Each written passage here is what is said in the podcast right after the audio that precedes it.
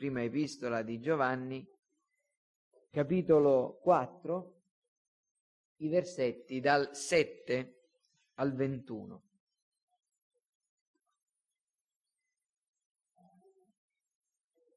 E ancora questa la sezione del, di questa bella epistola nella quale ci troviamo. Carissimi, amiamoci gli uni gli altri perché l'amore è da Dio. E chiunque ama è nato da Dio e conosce Dio. Chi non ama non ha conosciuto Dio perché Dio è amore.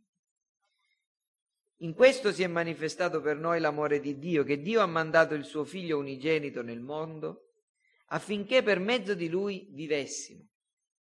In questo è l'amore, che egli, non che noi abbiamo amato Dio, ma che egli ha amato noi e ha mandato suo figlio per essere il sacrificio propiziatorio per i nostri peccati.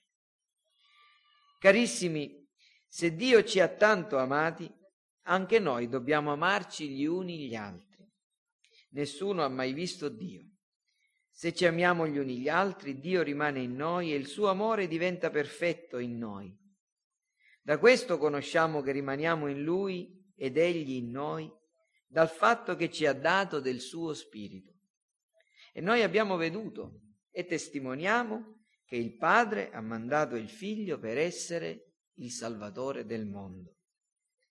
Chi riconosce pubblicamente che Gesù è il Figlio di Dio Dio rimane in lui ed egli in Dio. Noi abbiamo conosciuto l'amore che Dio ha per noi e vi abbiamo creduto. Dio è amore. E chi rimane nell'amore rimane in Dio e Dio rimane in lui. In questo l'amore è reso perfetto in noi, che nel giorno del giudizio abbiamo fiducia, perché quale egli è, tali siamo anche noi in questo mondo. Nell'amore non c'è paura Anzi, l'amore perfetto caccia via la paura, perché chi ha paura teme un castigo. Quindi chi ha paura non è perfetto nell'amore. Noi amiamo perché Egli ci ha amati per primo. Se uno dice io amo Dio, ma odia suo fratello, è bugiardo, perché chi non ama suo fratello che ha visto, non può amare Dio che non ha visto. Questo è il comandamento che abbiamo ricevuto da Lui, che chi ama Dio ami anche suo fratello. Abbiamo già considerato domenica scorsa che l'Apostolo Giovanni si riferisce alla comunione che i cristiani hanno con Dio nelle tre persone della Trinità, proprio nei versetti che vanno dal 13 al 16. E domenica scorsa ho parlato della comunicazione della natura divina mediante il dono dello Spirito Santo che ci introduce in un rapporto di comunione con Dio, di unione e comunione con Dio. E questo rapporto di comunione con Dio è ciò che noi riceviamo da Lui e che restituiamo a Lui secondo ciò che Egli richiede e che gradisce. Vi ho anche illustrato, eh, spiegato brevemente la definizione che il puritano John Owen dà della comunione con Dio. E nella, ehm, in quella definizione eh, ho, ho detto che questa comunione deriva dalla unione che abbiamo con Dio tramite Gesù Cristo. Noi possiamo essere uniti a Dio per mezzo dello Spirito Santo tramite l'opera e la persona di Cristo. E oggi noi considereremo proprio questo, la comunione con Dio confessando il nome di Gesù Cristo. Guardiamo insieme ai versetti 14 e 15 velocemente per poi cercare di osservare le dottrine che possiamo trarre da questi due versetti. Giovanni dice che eh, parla di un noi, di un certo, una certa categoria di persone che hanno veduto e testimoniano che il padre ha mandato il figlio per essere il salvatore del mondo. E qui c'è una prima cosa che dobbiamo cercare di comprendere. Di chi sta parlando? Noi, dice eh, Giovanni, abbiamo veduto e testimoniamo che il padre ha mandato il figlio per essere il salvatore del mondo. Chi sono questi noi? Forse Giovanni sta dicendo di essere se stesso e coloro che lo stanno ascoltando, che stanno leggendo.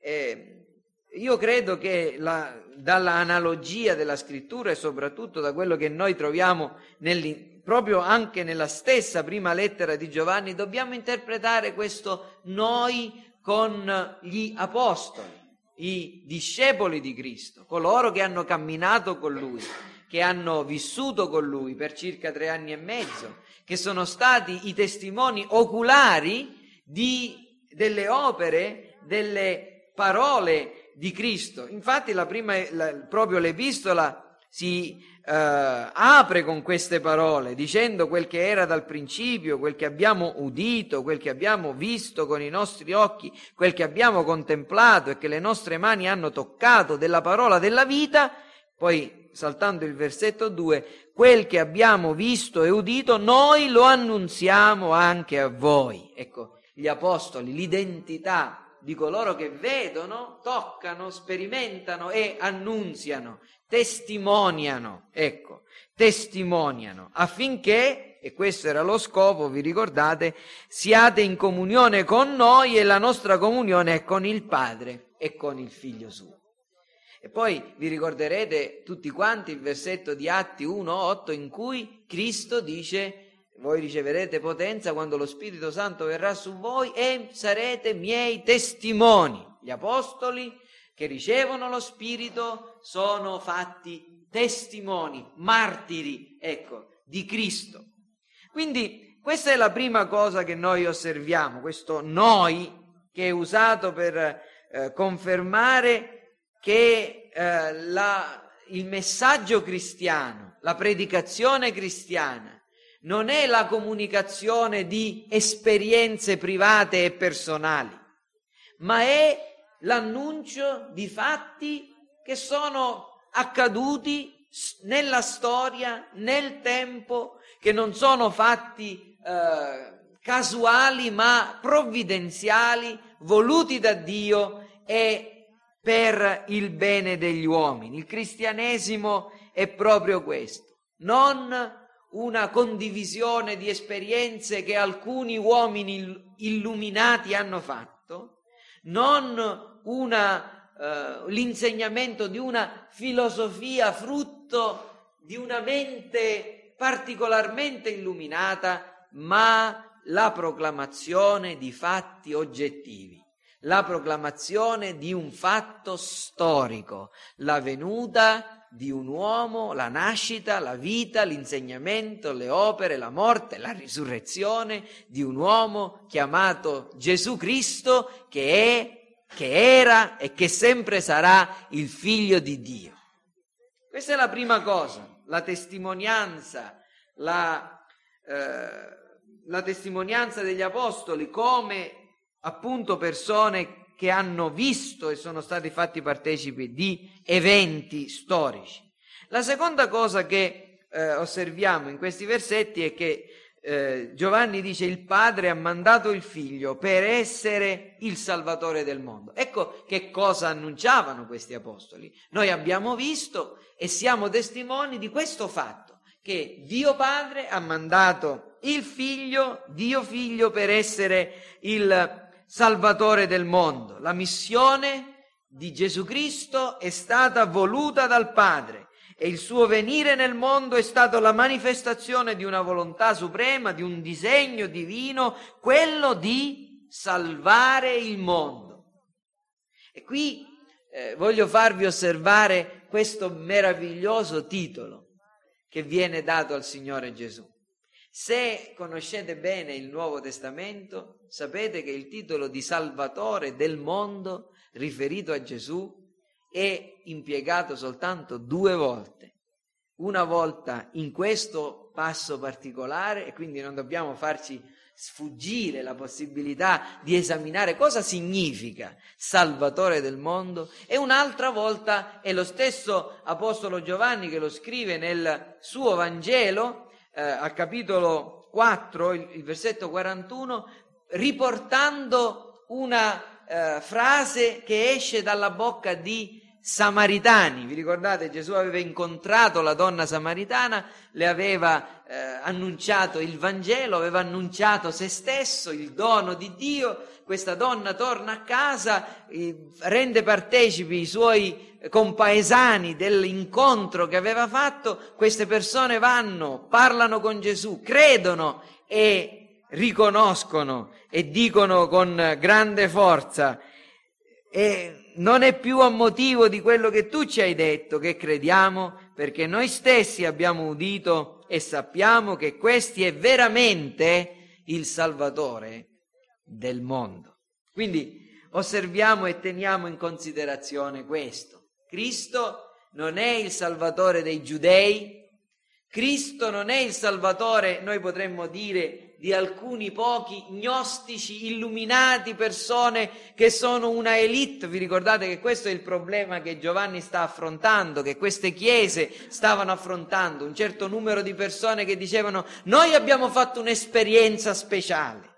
Noi conosciamo Dio, noi abbiamo la vera conoscenza di Dio. Ecco, qui Giovanni l'aveva già detto al capitolo 2, al versetto 2, che Gesù è il sacrificio propiziatorio non soltanto per i nostri peccati, ma per i peccati di tutto, ma anche per quelli di tutto il mondo. E qui adesso sottolinea con grande forza il Padre ha mandato il Figlio per essere il Salvatore del mondo. Quindi ecco la dimensione globale, eh? la globalizzazione, se permettete questo termine, della salvezza. E la terza cosa che voglio farvi notare, prima di esaminare con eh, il significato di queste cose, quindi le dottrine che sono qui contenute, è che Giovanni dice chi riconosce pubblicamente, e questa è una, una parola che dovreste conoscere adesso molto bene, riconoscere pubblicamente o confessare o anche omologare, dire la stessa cosa. L'abbiamo incontrata varie volte e questa è l'ultima volta che la incontriamo in questa epistola. Ecco, chi confessa, chi omologa, chi dice la stessa cosa di Dio, degli apostoli riguardo a Gesù Cristo, che Gesù è il figlio di Dio, rimane, dimora, abita in lui ed egli in Dio. Questo è il linguaggio della comunione.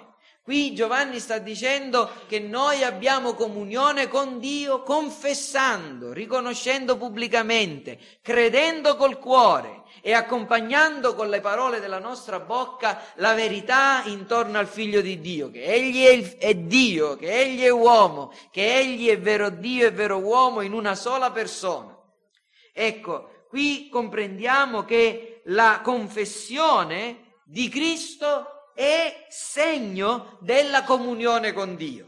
È segno per noi ed è segno per altri, perché soltanto tramite Cristo noi abbiamo accesso al Padre. Comunione con Dio tramite la confessione del nome di Cristo. Noi riceviamo da Dio e restituiamo a Dio, ecco quello che è, è il significato che Dio dimora in noi e noi dimoriamo in Dio, confessando, riconoscendo, omologando il nome di Cristo, che Gesù Cristo è il figlio di Dio. Allora, velocemente, dopo questa esposizione molto veloce, appunto, consideriamo alcune delle dottrine contenute in questi versetti. Primo, la prima cosa importante che non dobbiamo mai dimenticare, che ho detto e che non mi stanco di ripetere, il cristianesimo si fonda sulla storia, su fatti verificabili che hanno un valore eterno. Il cristianesimo, la religione cristiana si fonda sulla storia, su fatti verificabili, riportati da testimoni degni di fede. Ecco, che costituiscono il fondamento della fede cristiana in ogni tempo. Fatti non sogni, fatti, non visioni o rivelazioni private. Qui Giovanni dice noi, non dice, avrebbe potuto dire io, avrebbe potuto dire io sono un apostolo, io ho visto il Signore, uh, il Signore trasfigurato su quel glorioso monte. Io ero quello che stava sul eh, reclino, sul seno di Gesù la notte in cui fu tradito. Avrebbe potuto raccontare delle gloriose, delle bellissime esperienze sue personali. Avrebbe potuto dire a me Gesù ha detto io voglio che tu rimanga finché io ritorni. Ma qui Giovanni non parla di sé e delle sue esperienze personali con Cristo, egli dice noi. Ed è qui l'autorità del cristianesimo. L'autorità del cristianesimo non è io penso, o alcuni insegnano, o anche un apostolo ha detto, ma l'autorità del cristianesimo è che esso è fondato sul fondamento dei profeti, degli apostoli, essendo Cristo stesso la pietra angolare. Fatti verificabili e eh, confermati da molti testimoni. I Vangeli ci danno dei ritratti diversi di Cristo. Se cominciate a leggere i Vangeli con attenzione e osservate il modo in cui Matteo, Marco, Luca, Giovanni dipingono dinanzi a voi l'immagine di Cristo e poi guardate come Paolo predica Cristo e Giovanni predica Cristo, osserverete la bellezza di un diamante eh, vista da tante sfaccettature. Certamente ognuno di loro ci dà un'immagine diversa, ma ognuna si sovrappone all'altra senza nessuna contraddizione. Uno dei più grandi attacchi nei confronti del cristianesimo è stato quello di eh, ricercare un Cristo storico, distinguendolo da un Cristo mitico o da un Cristo della fede. Che cosa? Questo è successo negli ultimi 200 anni insigni studiosi hanno cominciato a dire, beh, il Cristo che esce fuori dalle pagine del, dei Vangeli, degli atti degli apostoli, del, nella predicazione apostolica, quindi e nelle epistole, non è il vero Gesù Cristo che è esistito. È quest'uomo Gesù visto attraverso gli occhi della Chiesa, visto attraverso gli occhi degli apostoli, che hanno raccontato le cose aggiungendo molto del loro e quindi quello che dobbiamo fare è quello di spogliare questa figura del Cristo della fede di tutti questi miti per trovare il vero Gesù Cristo. Ed è lì che noi dobbiamo far, ricercare e trovare il Salvatore del mondo. E questo ha avuto effetti devastanti nella Chiesa cristiana. Perché se noi non consideriamo più questi documenti che sono dinanzi a noi, il Nuovo Testamento, come verità storica, non c'è più niente, non rimane più niente da credere, non rimane più alcun fondamento. Ecco, invece noi dobbiamo mantenere con certezza indubitata che le cose che sono scritte in, nel Nuovo Testamento, la predicazione degli Apostoli, la persona descritta, le opere compiute, gli insegnamenti pronunziati, non devono essere purificati, non devono essere reinterpretati, ma non devono essere rivisti, ma soltanto capiti. Soltanto capiti. Noi abbiamo bisogno di umiliarci dinanzi a questa grande parola, a questi libri, dinanzi al Nuovo Testamento, quando gli uomini cercano di mettersi al di sopra per giudicarli, non, non possono che perdersi, smarrirsi.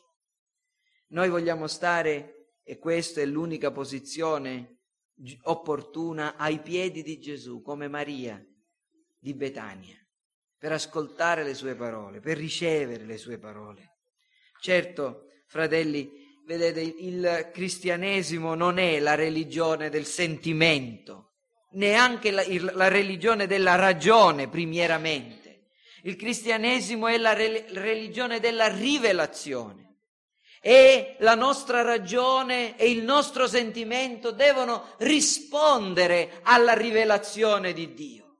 La, Dio ci ha dotati di una mente e la dobbiamo utilizzare in modo santo. Dio ci ha dotato di sentimenti, di una volontà e li dobbiamo utilizzare. Guai a noi se il nostro cristianesimo è privo della dell'impiego santificato della mente o dell'impiego e della, del coinvolgimento dei nostri sentimenti, ma il cristianesimo è una religione rivelata, cioè che la ragione riceve e i sentimenti rispondono a ciò che Dio ha detto. Noi non possiamo sederci accanto a Gesù per discutere, dobbiamo sederci ai suoi piedi per imparare. E sia questo il, l'attitudine di ciascuno di noi quando apriamo la scrittura. Gli apostoli parlano, testimoniano, noi riceviamo la loro testimonianza. Abbiamo visto, abbiamo testimoniato. E questo certamente ci porta a fare delle riflessioni, quanto è necessario lo studio della scienza dell'interpretazione della scrittura, che dobbiamo fare attenzione a non eh, interpretare in modo privato la scrittura. Eh, qualche, eh, proprio ieri un, eh, un, fratello si lamentava che eh, nel corso di una manifestazione che ha fatto molto scalpore a Roma eh, nel 2000, quel famoso ecco, gay pride, ci furono alcuni evangelici, tra virgolette, che esposero un, un versetto di quelli che abbiamo appena letto. Il, un, cartellone, un grande striscione con su scritto nell'amore non c'è paura. Per giustificare quella manifestazione. E diceva questo fratello, giustamente hanno commesso davvero un oltraggio alla parola di Dio, perché quel versetto tratto fuori dal suo contesto sembrerebbe poter dare ragione a, genere, a, quel genere di vita e di manifestazioni, ma in realtà Giovanni non voleva dire assolutamente quello. Ed è molte volte, fratelli, che gli uomini commettono questo errore. Noi non crediamo che la scrittura non sia comprensibile. Noi crediamo che gli uomini torcono le scritture e possono farlo. E per questa ragione dobbiamo porci, porre noi stessi dinanzi alla scrittura riconoscendo che esiste una scienza dell'interpretazione della scrittura, cioè una accuratezza, un'attenzione nel poter spiegare, per poter spiegare i versetti biblici, il messaggio della scrittura e non faremo mai abbastanza nel dedicarci allo studio dell'interpretazione della scrittura e quindi anche della spiegazione della scrittura.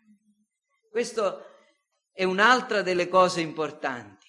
La devozione cristiana comincia dalla lettura, la eh, meditazione della parola di Dio, che deve essere ricevuta con la semplicità di un fanciullo, come fatti autentici, che parlano di verità divine. Non possiamo crescere nella nella conoscenza di Dio se non cresciamo nella conoscenza della parola di Dio. Non possiamo diventare migliori se la parola di Dio non è depositata abbondantemente nel nostro cuore. Se vogliamo migliorare c'è un solo modo, dobbiamo leggere, comprendere, meditare e poi custodire e f- fino a far fruttare la parola di Dio. Dobbiamo approfittare di ogni occasione, approfittare di ogni possibilità di persone che ci spiegano la parola di Dio correttamente, leggere tutti quei libri che ci possono aiutare a comprendere meglio la scrittura, non per farci una testa così, ma perché soltanto così possiamo servire meglio il Signore.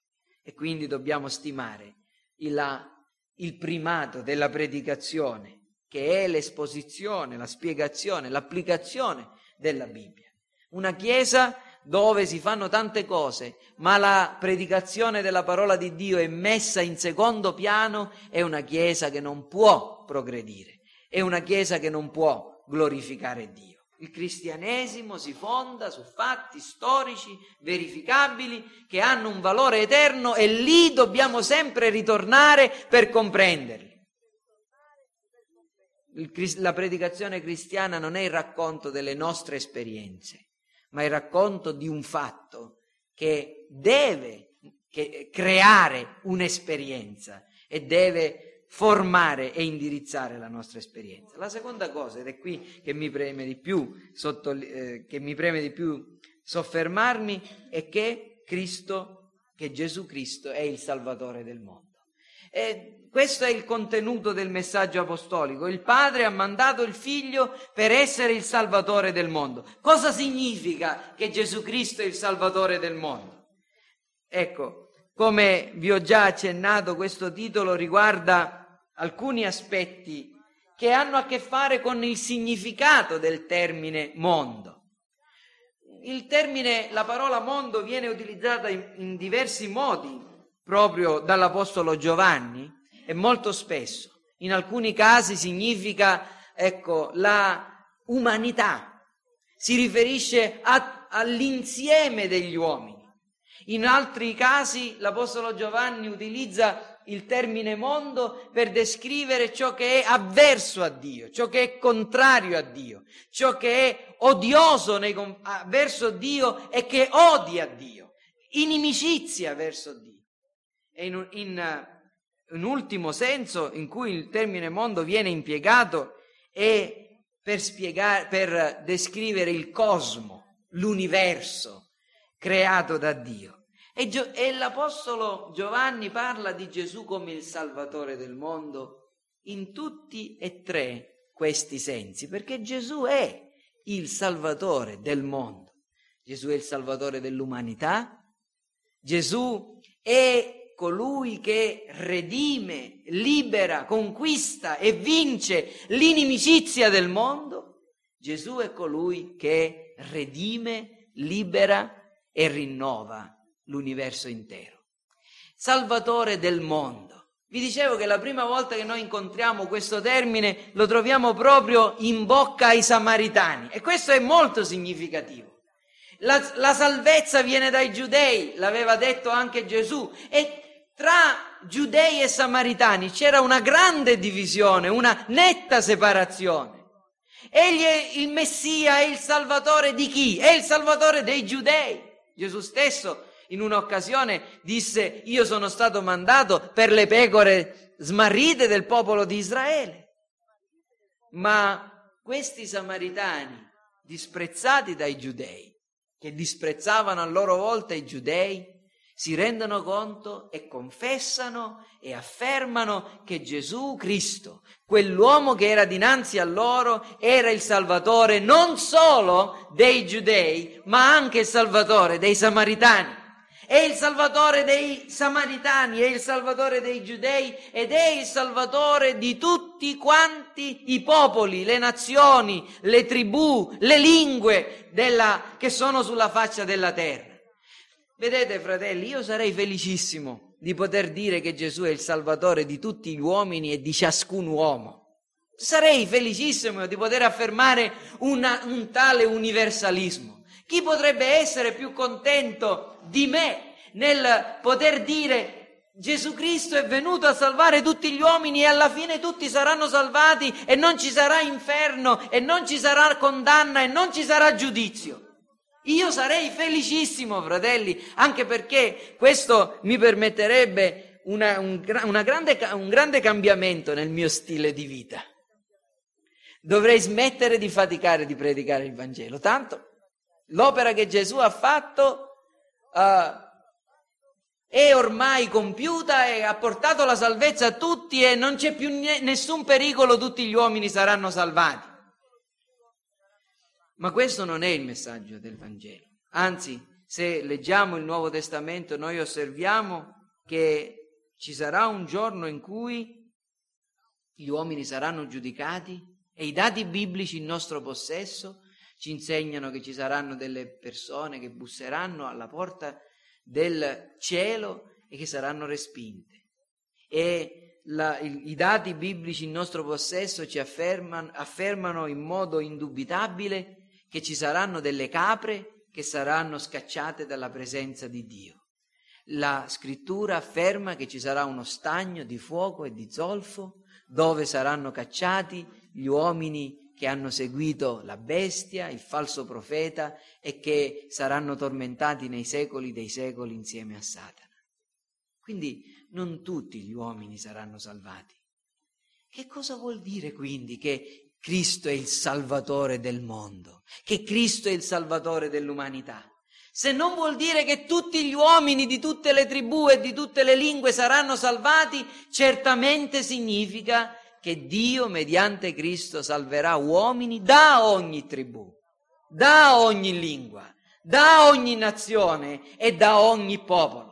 Ed è questo lo scopo della predicazione del Vangelo. Gesù dice andate e predicate il Vangelo a ogni creatura perché ogni popolo, ogni nazione, ogni lingua, ogni tribù deve ascoltare affinché da ogni popolo, da ogni lingua, da ogni tribù siano salvati uomini e donne. E questo è quello è la ragione per la quale Cristo, Dio, viene adorato nel libro dell'Apocalisse. Tu sei degno di prendere il libro e di aprirne i, i sigilli perché sei stato immolato e hai acquistato a Dio con il tuo sangue gente di ogni tribù, di ogni lingua, popolo e nazione, e ne hai fatto per il nostro Dio un regno e dei sacerdoti, e regneranno sulla terra. Un solo popolo da ogni lingua e da ogni tribù. Questo significa Salvatore del mondo, prima di tutto. Ma c'è un altro significato di questo meraviglioso titolo, che sottolinea la potenza di Cristo. Egli è il Salvatore del mondo. Di quale mondo? Del mondo che Giovanni descrive come ciò che giace sotto il potere del maligno. 5.9, prima Giovanni 5.19, noi sappiamo che siamo da Dio e che tutto il mondo giace sotto il potere del maligno. Questo mondo avverso a Dio, nemico di Dio, è ciò che giace sotto il potere del maligno, una grande forza, un grande male, un, un, grande principio di male e di avversione contro Dio. Ma chi è Gesù? Gesù è l'uomo forte che vince, l'uomo più forte che vince l'uomo forte. Quando Gesù parla della salvezza, di un'anima, egli la descrive nei termini di una tremenda violenza compiuta nei confronti di un uomo forte. Se un uomo forte è bene armato, e, il diavolo è forte ed, è bene armato, ha tutti gli strumenti a sua disposizione. Se un uomo forte è bene armato, sta a guardia della sua proprietà. Cosa è necessario fare? È necessario che ci sia uno più forte di lui, che lo spogli delle sue armi, che lo cacci via e che gli rubi tutto ciò che egli possiede. E questa è la salvezza.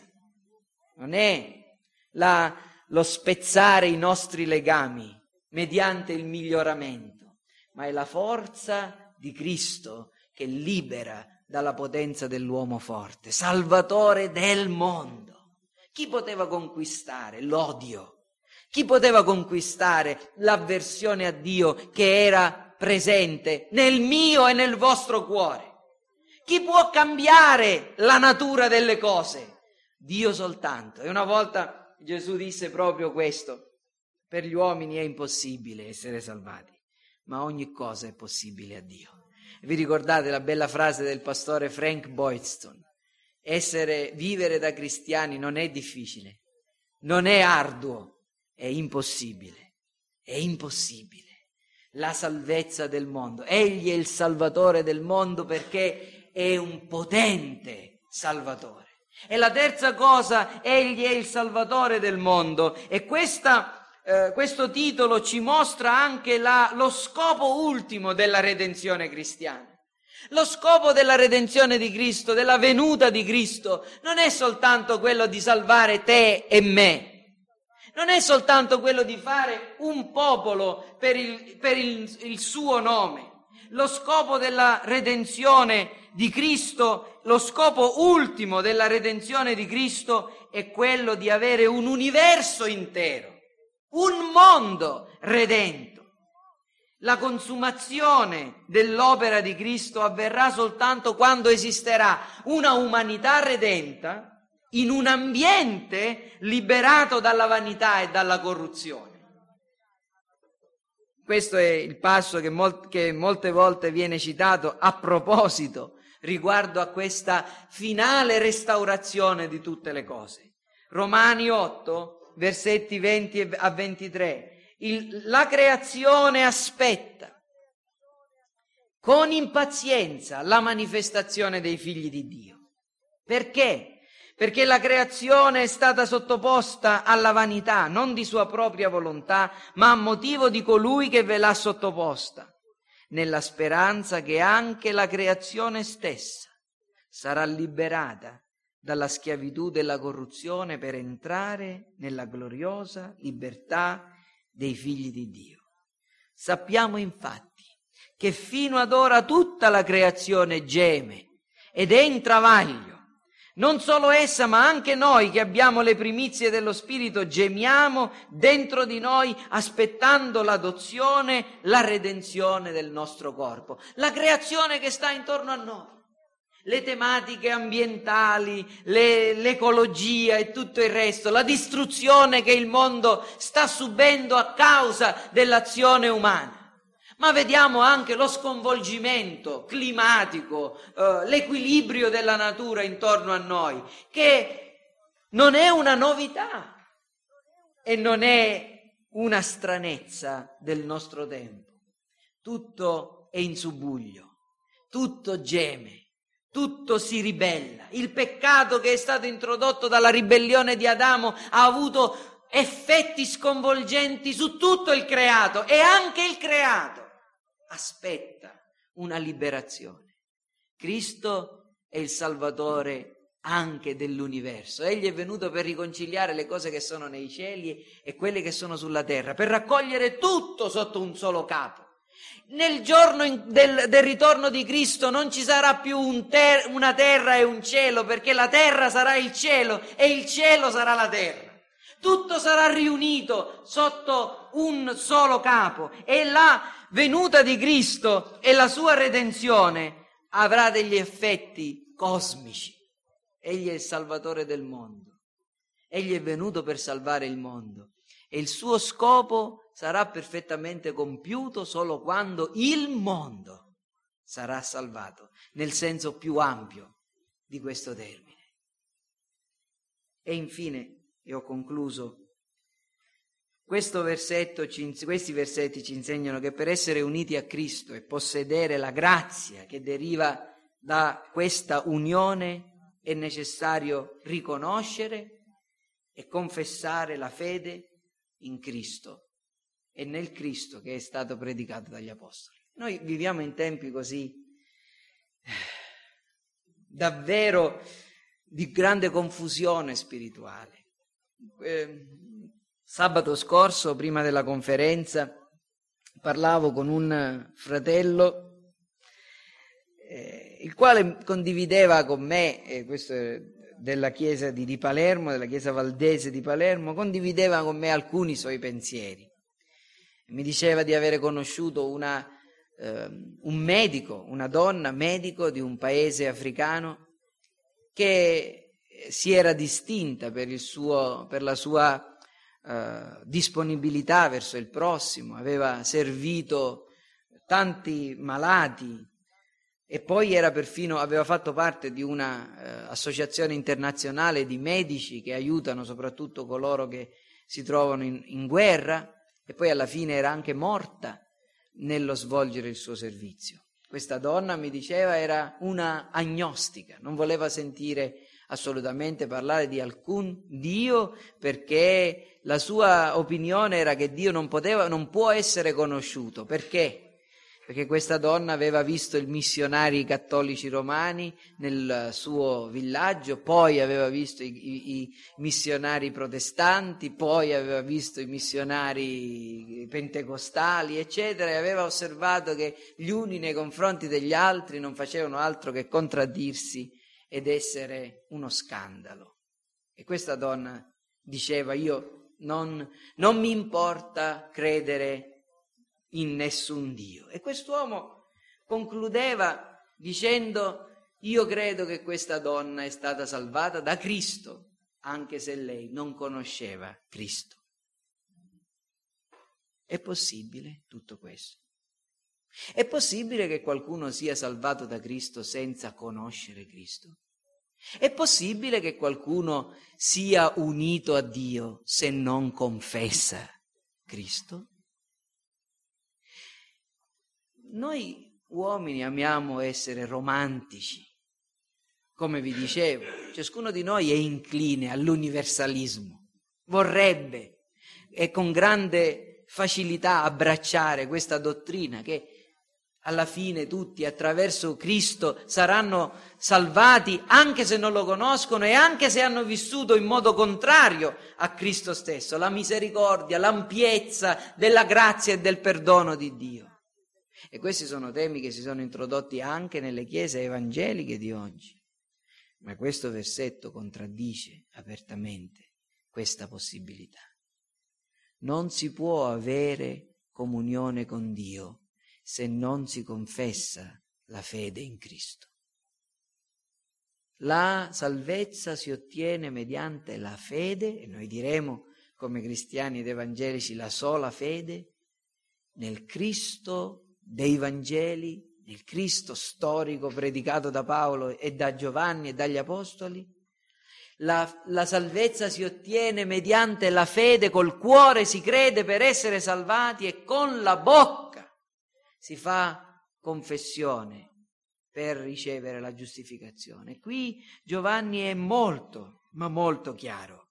No, non possiamo avere comunione con Dio se non riconosciamo pubblicamente, se non confessiamo che Gesù è il figlio di Dio. E questo esclude anche dalla salvezza coloro che confessano che Gesù è il figlio di Dio, ma non vivono nella sottomissione a Lui. Questa è l'ultima parola che vi dirò stamattina. C'è una dottrina che viene sparsa, che si è sparsa nella, nelle, nell'ambito delle chiese evangeliche. Alcune chiese evangeliche del, del nostro tempo non la confessano consapevolmente, ma si sono adeguati ad essa.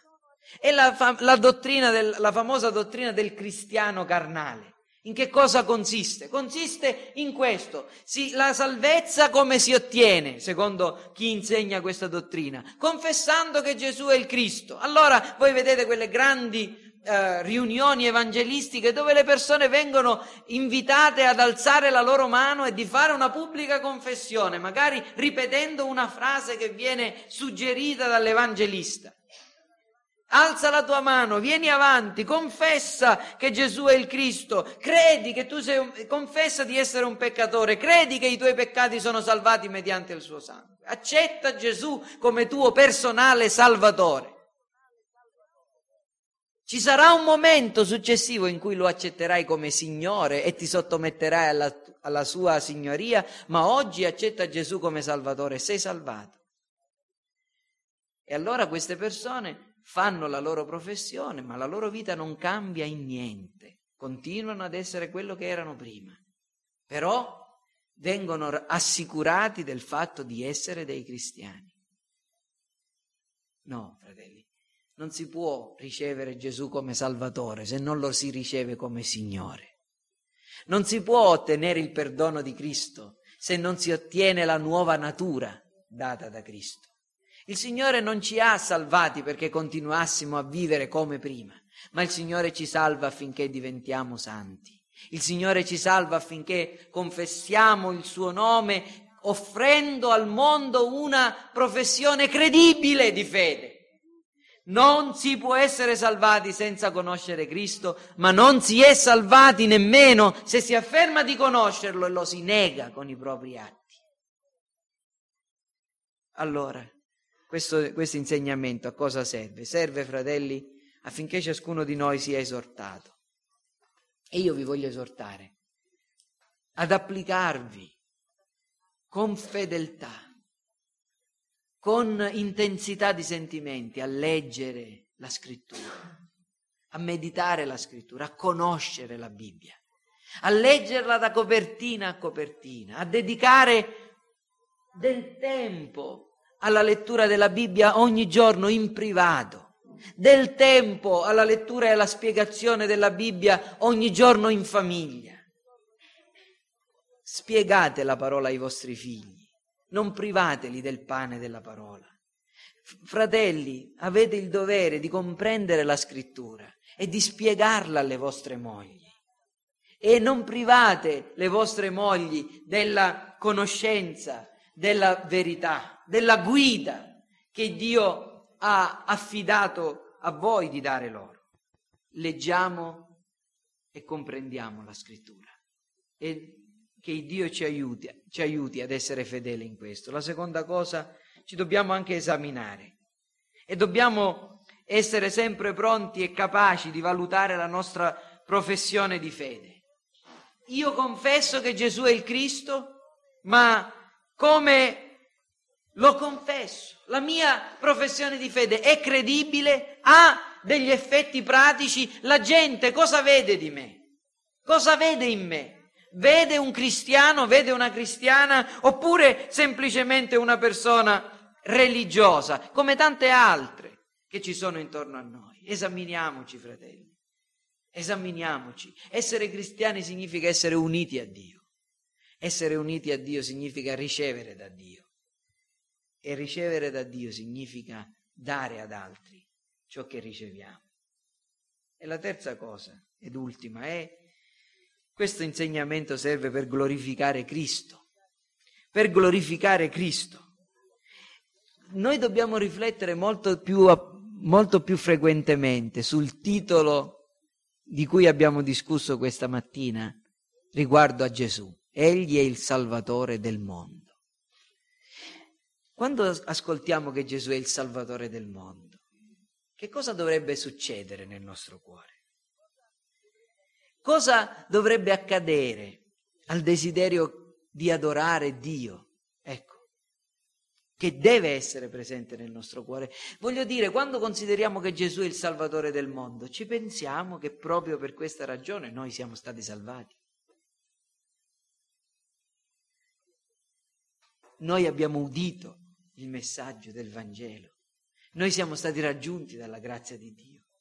Quanto dovremmo saltare di gioia e quanto dovremmo vergognarci che i nostri sentimenti nell'adorare Dio e nel ringraziarlo per averci dato Gesù sono così deboli, sono così miseri, sono così tiepidi. Salvatore del mondo. Quanto dovrebbe influenzare questo titolo la nostra speranza cristiana? Noi non aspettiamo, fratelli, di essere riconosciuti brave persone dal mondo. Noi non aspettiamo di essere onorati da alcuni qui a Caltanissetta. Noi aspettiamo il giorno in cui il mondo sarà salvato e si vedrà che noi facciamo parte di quel popolo che è destinato ad essere per l'eternità sacerdoti e re per il, il Signore. La nostra speranza non è per questa vita soltanto. La nostra speranza va al di là del benessere fisico, materiale. La nostra speranza è vedere che Dio è conosciuto da tutti gli uomini, che la sua gloria si manifesterà pienamente, senza veli, in tutto l'universo. Non dovrebbe questo farci gioire e glorificare Dio per questo? Egli è il Salvatore del mondo. Quanto questo dovrebbe influenzare il modo in cui camminiamo? Quanto questo dovrebbe portarci a non pensare due volte, a non pensarci due volte nel dare il più che possiamo per l'opera missionaria? Quanto questo ci dovrebbe portare ad essere dei fedeli testimoni di Cristo? alla gente che sta attorno a noi. Quanto questo ci dovrebbe dare speranza e forza nel credere che anche il peggiore dei nostri conoscenti, il più cattivo dei vostri amici, bambini a scuola, può diventare uno di quelli che amano Gesù. Perché Egli è il Salvatore del mondo. Non è il Salvatore dei buoni, è il Salvatore dei cattivi. Questo significa. E allora, fratelli, pensiamo a queste cose, pentiamoci dei nostri peccati, esaminiamoci e glorifichiamo Dio. Amén.